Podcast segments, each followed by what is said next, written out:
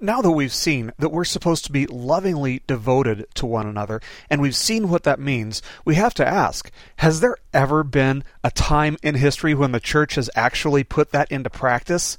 We're going to talk about that today and a lot more on BibleStudyPodcasts.org, starting now.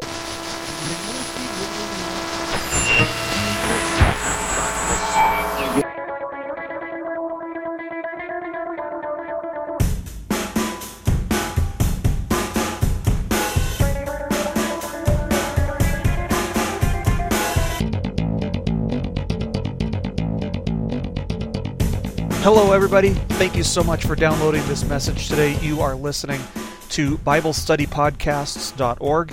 Today is Monday, November the 8th of 2010, and as always, I am your host, Toby Logsden. God bless you guys. Thank you again for joining us today. It is a blessing to have you here.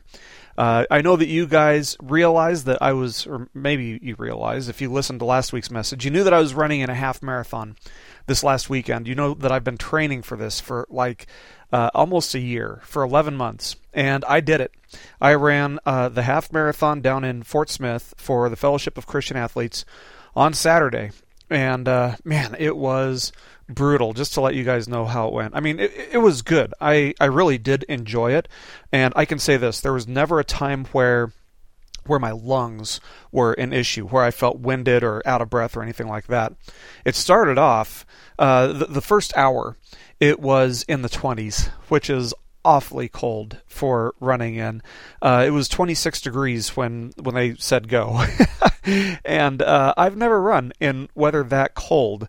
But uh, you know that's a little bit hard on the muscles and everything. So the first hour, uh, I felt pretty good. The second hour, it started to warm up a little bit, and when we got to about the 11th mile, there was a a really big hill uh, along the course, and it really just took everything I had out of me. Uh, I, I, started cramping up really bad, really bad in my in my calves, in my thighs. Uh, my toes were hurting pretty badly, and honestly, it was it was just willpower. Uh, it was just being mentally strong that got me across the finish line. Because uh, by the time I got across, man, I, I was just ready to collapse. It was pretty rough, and uh, maybe if I would have been better prepared for running in cold weather. I don't know. I felt like that really took a lot of my endurance out uh, running in the cold weather. But um, but hey, praise the Lord, I did it. Uh, I feel good about it. The only downside now uh, is well, you know, I'm a little bit sore, but actually I, I kind of like that. But I got two black toes. Uh, and that's something that um, that indicates that uh, the shoes weren't a good fit, or maybe my toenails were a little bit too long, or something. But yeah, those toenails are going to fall off, and they are hurting like crazy today. So, anyway, I did it, and uh, I am looking forward to doing it again. There's actually a half marathon in Austin at the end of January, and I'm looking at doing that one uh, for my next project. So, anyway, I'll keep you up to speed on that. Wanted to remind you guys that this month, November, uh, everybody who makes a donation of $30 or more or signs up for regular bank drafts through PayPal to support our ministry is going to get a copy of William Lane Craig's newest book called On Guard Defending Your Faith with reason and precision.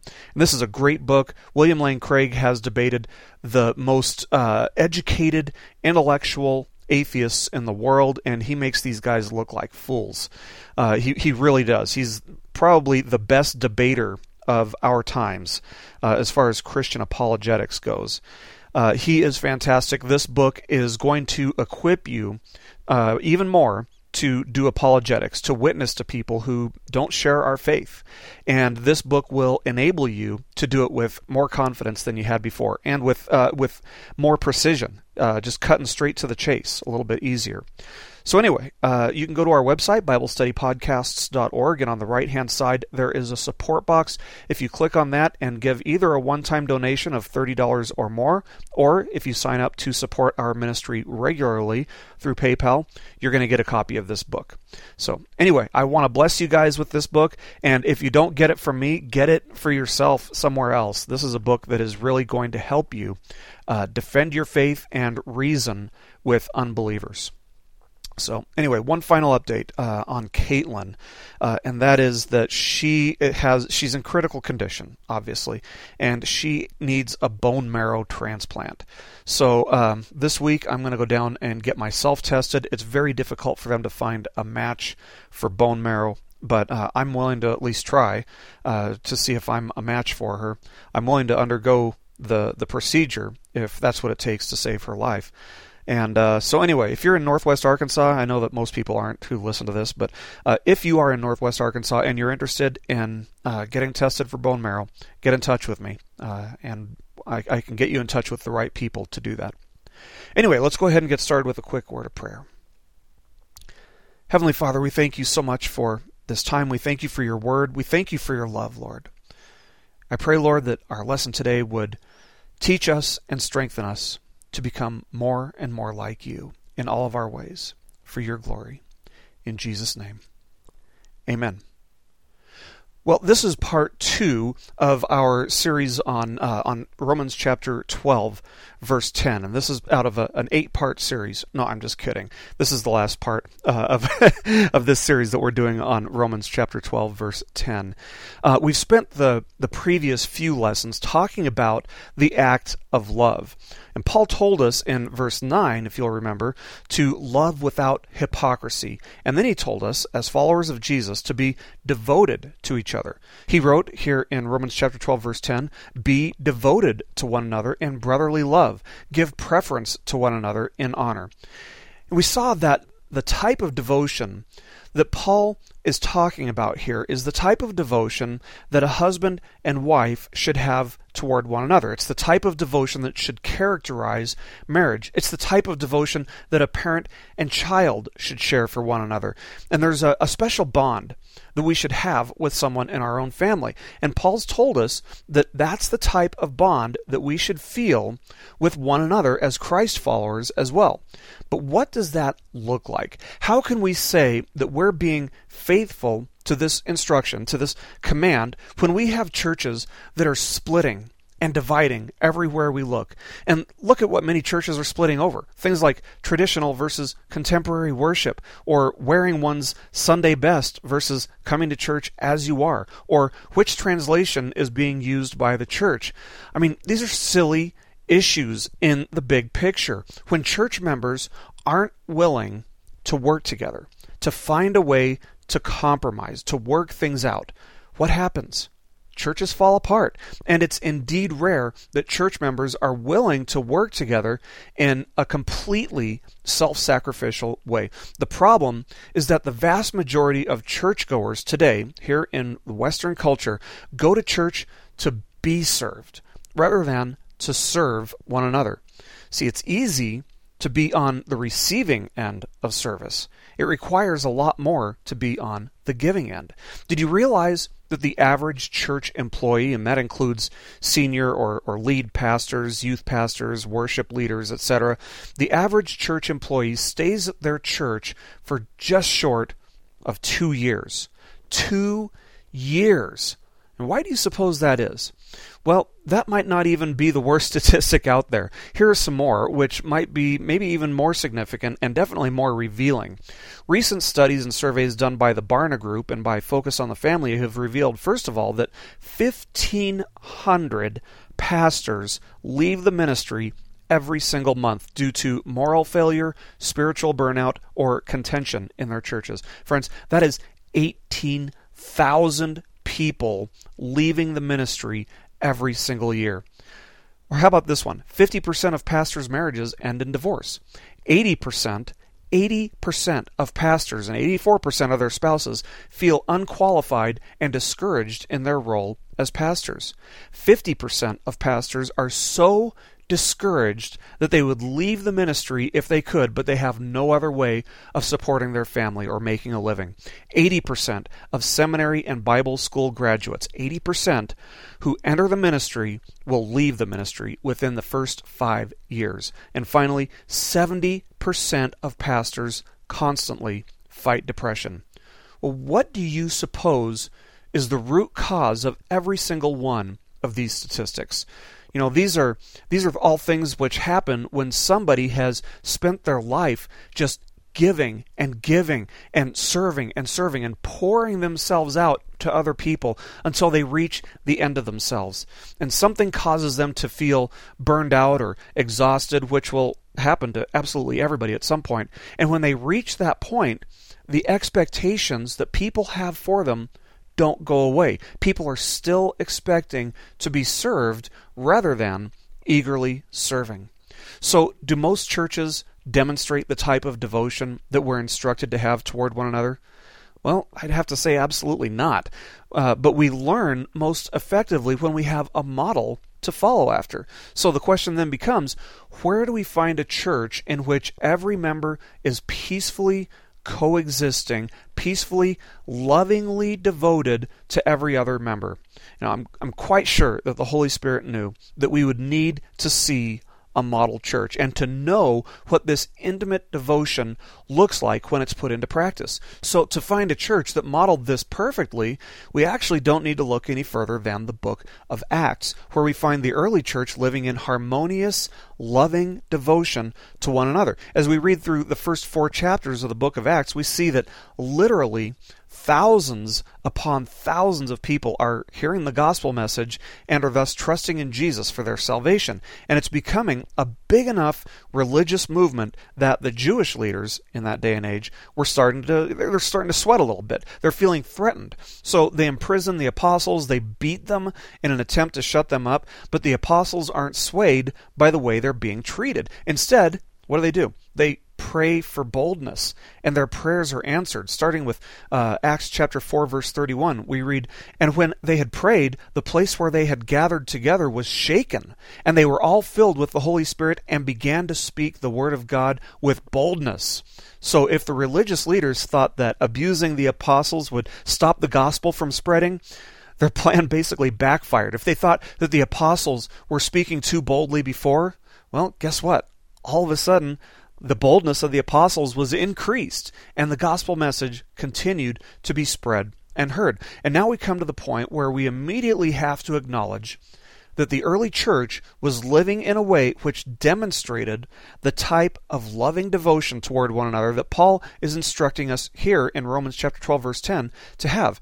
In Acts chapter 4 verse 32 we read, "And the congregation of those who believed were of one heart and soul, and not one of them claimed that anything belonging to him was his own, but all things were common property to them. See, they were all of one heart and one soul, Luke tells us.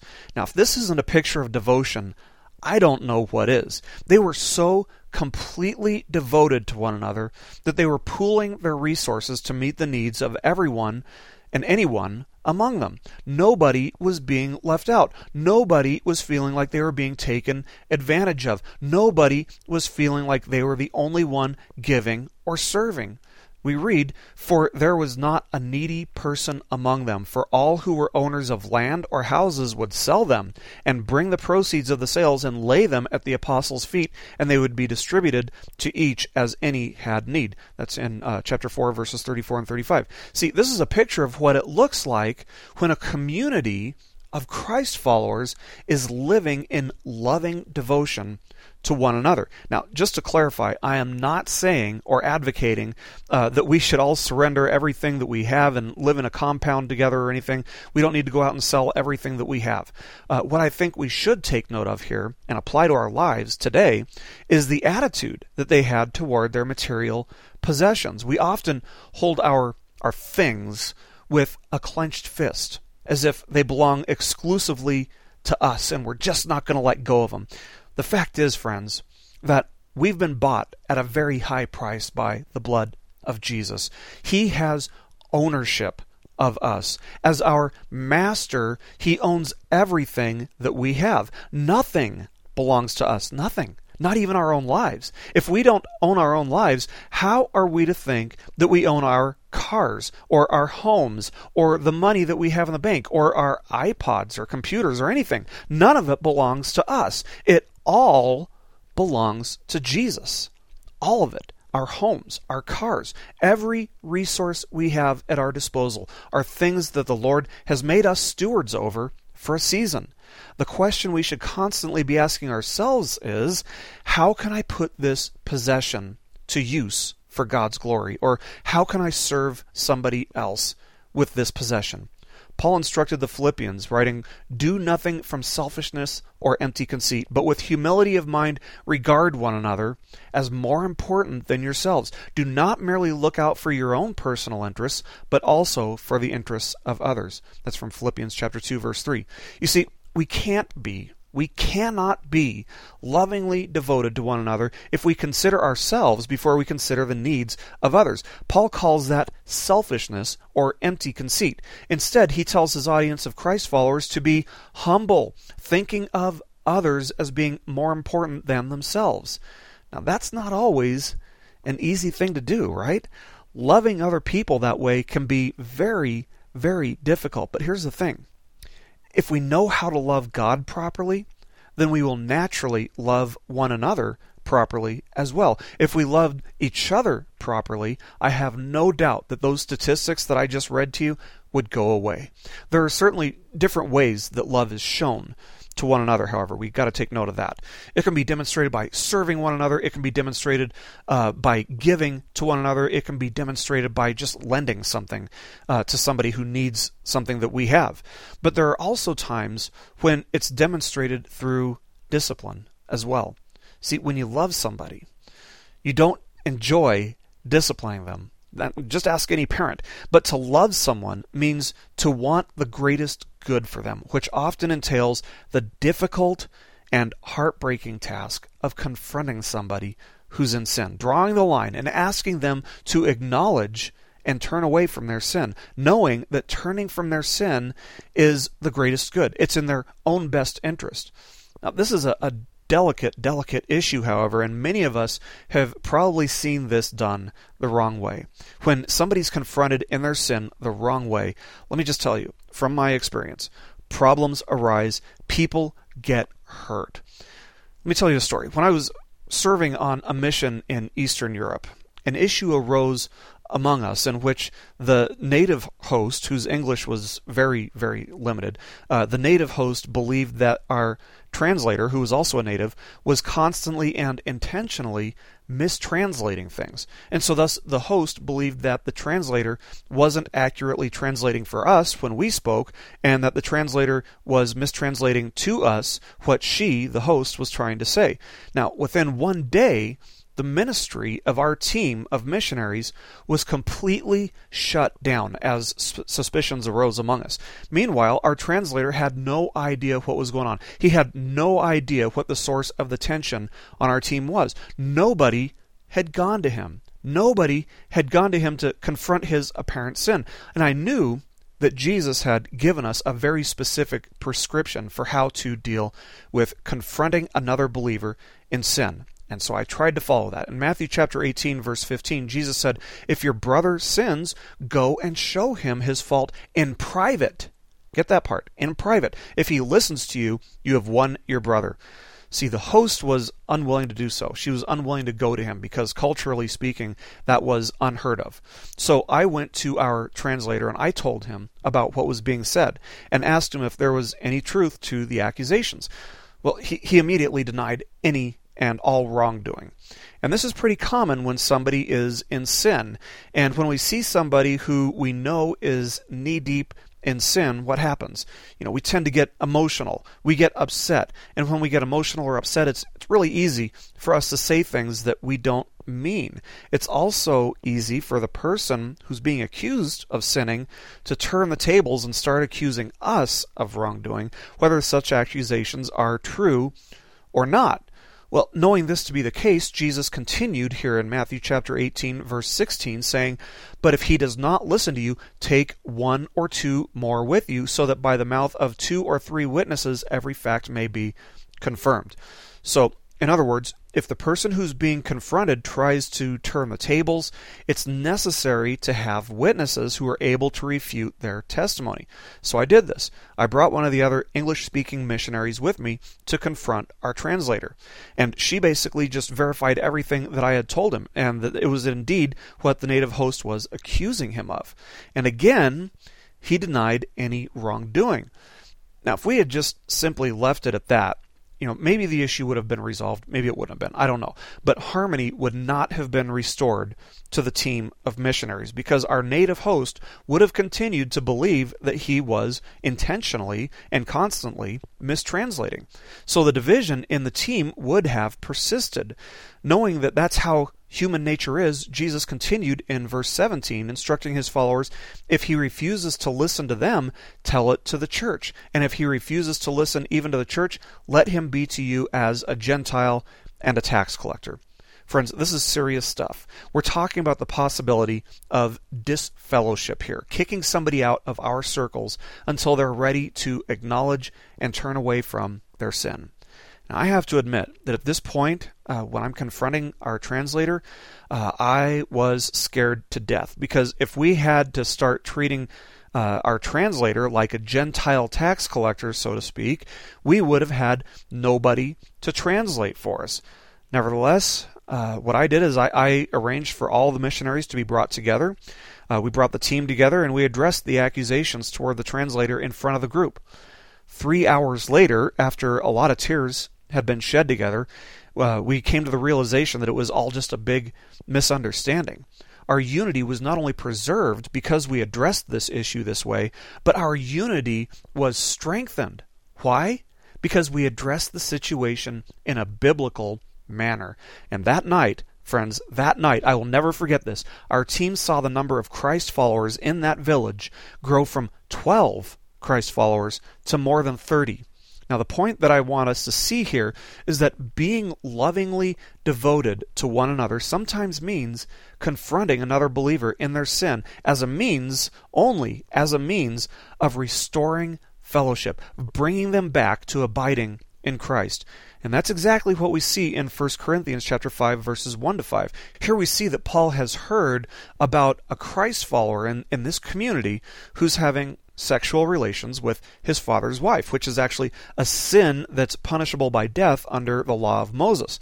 So Paul writes here in verse 5 Deliver such a one to Satan for the destruction of his flesh, so that his spirit may be saved in the day of the Lord Jesus. Now, a couple of things to notice here. First of all, this guy is not turning away from his sin. Secondly, the fact that he's not turning away from his sin isn't going to cause him to lose his salvation. He's not abiding in Christ, but he's not going to lose his salvation. Rather, it's going to cause the destruction of his flesh, presumably his flesh nature.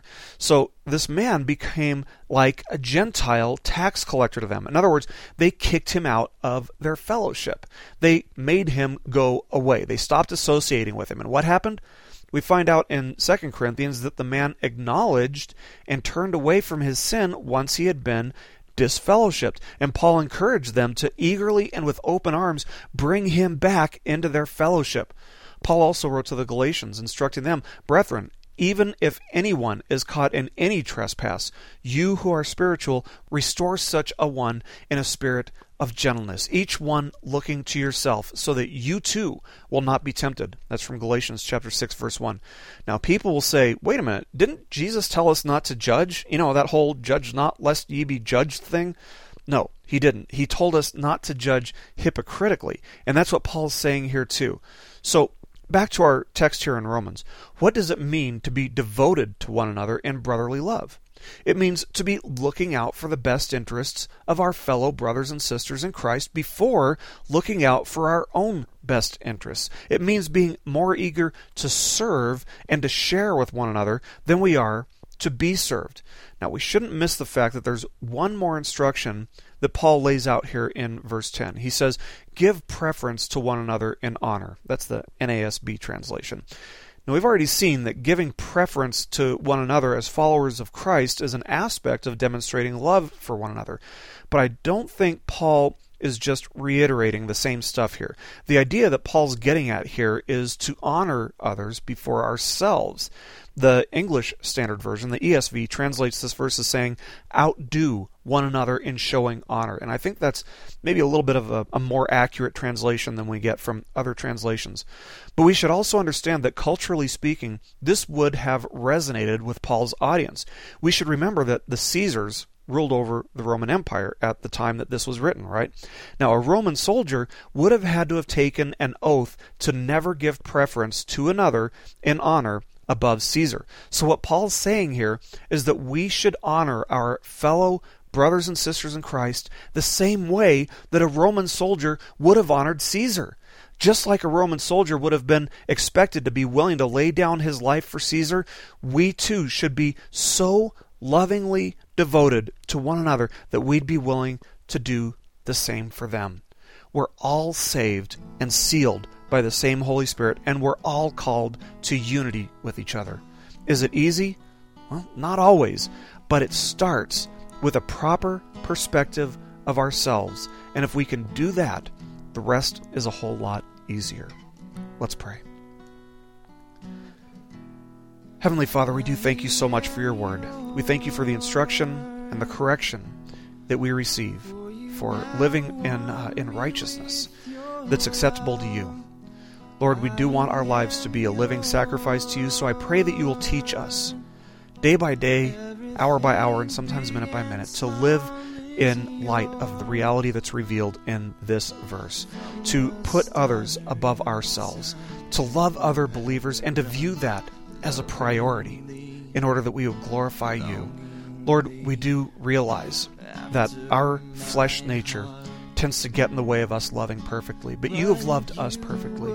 And so I pray that you will teach us to love others the same way that you've loved us. We love you, Father. We thank you so much for this time. We pray that you will bless and preserve this message for your glory. In Jesus' name, amen. This message has been brought to you by BibleStudyPodcasts.org. We are a listener supported ministry. If this is your first time listening to us, we thank you so much for joining us and we ask nothing further from you. But if this is a ministry that you rely on for regular spiritual teaching, we do depend on your financial support to keep us going, and growing. If you'd like to make a donation to BibleStudyPodcast.org to keep us going and reaching thousands of people around the world, you can go to our website, BibleStudyPodcasts.org, and you can make a donation on the right hand side by clicking on the support box. Again, we do rely on your support, and we thank you so much for your financial participation in this ministry, which enables us to continue in our mission of teaching timeless truths in these truthless times. God bless you. Thank you so much for listening today, and keep growing closer to Jesus.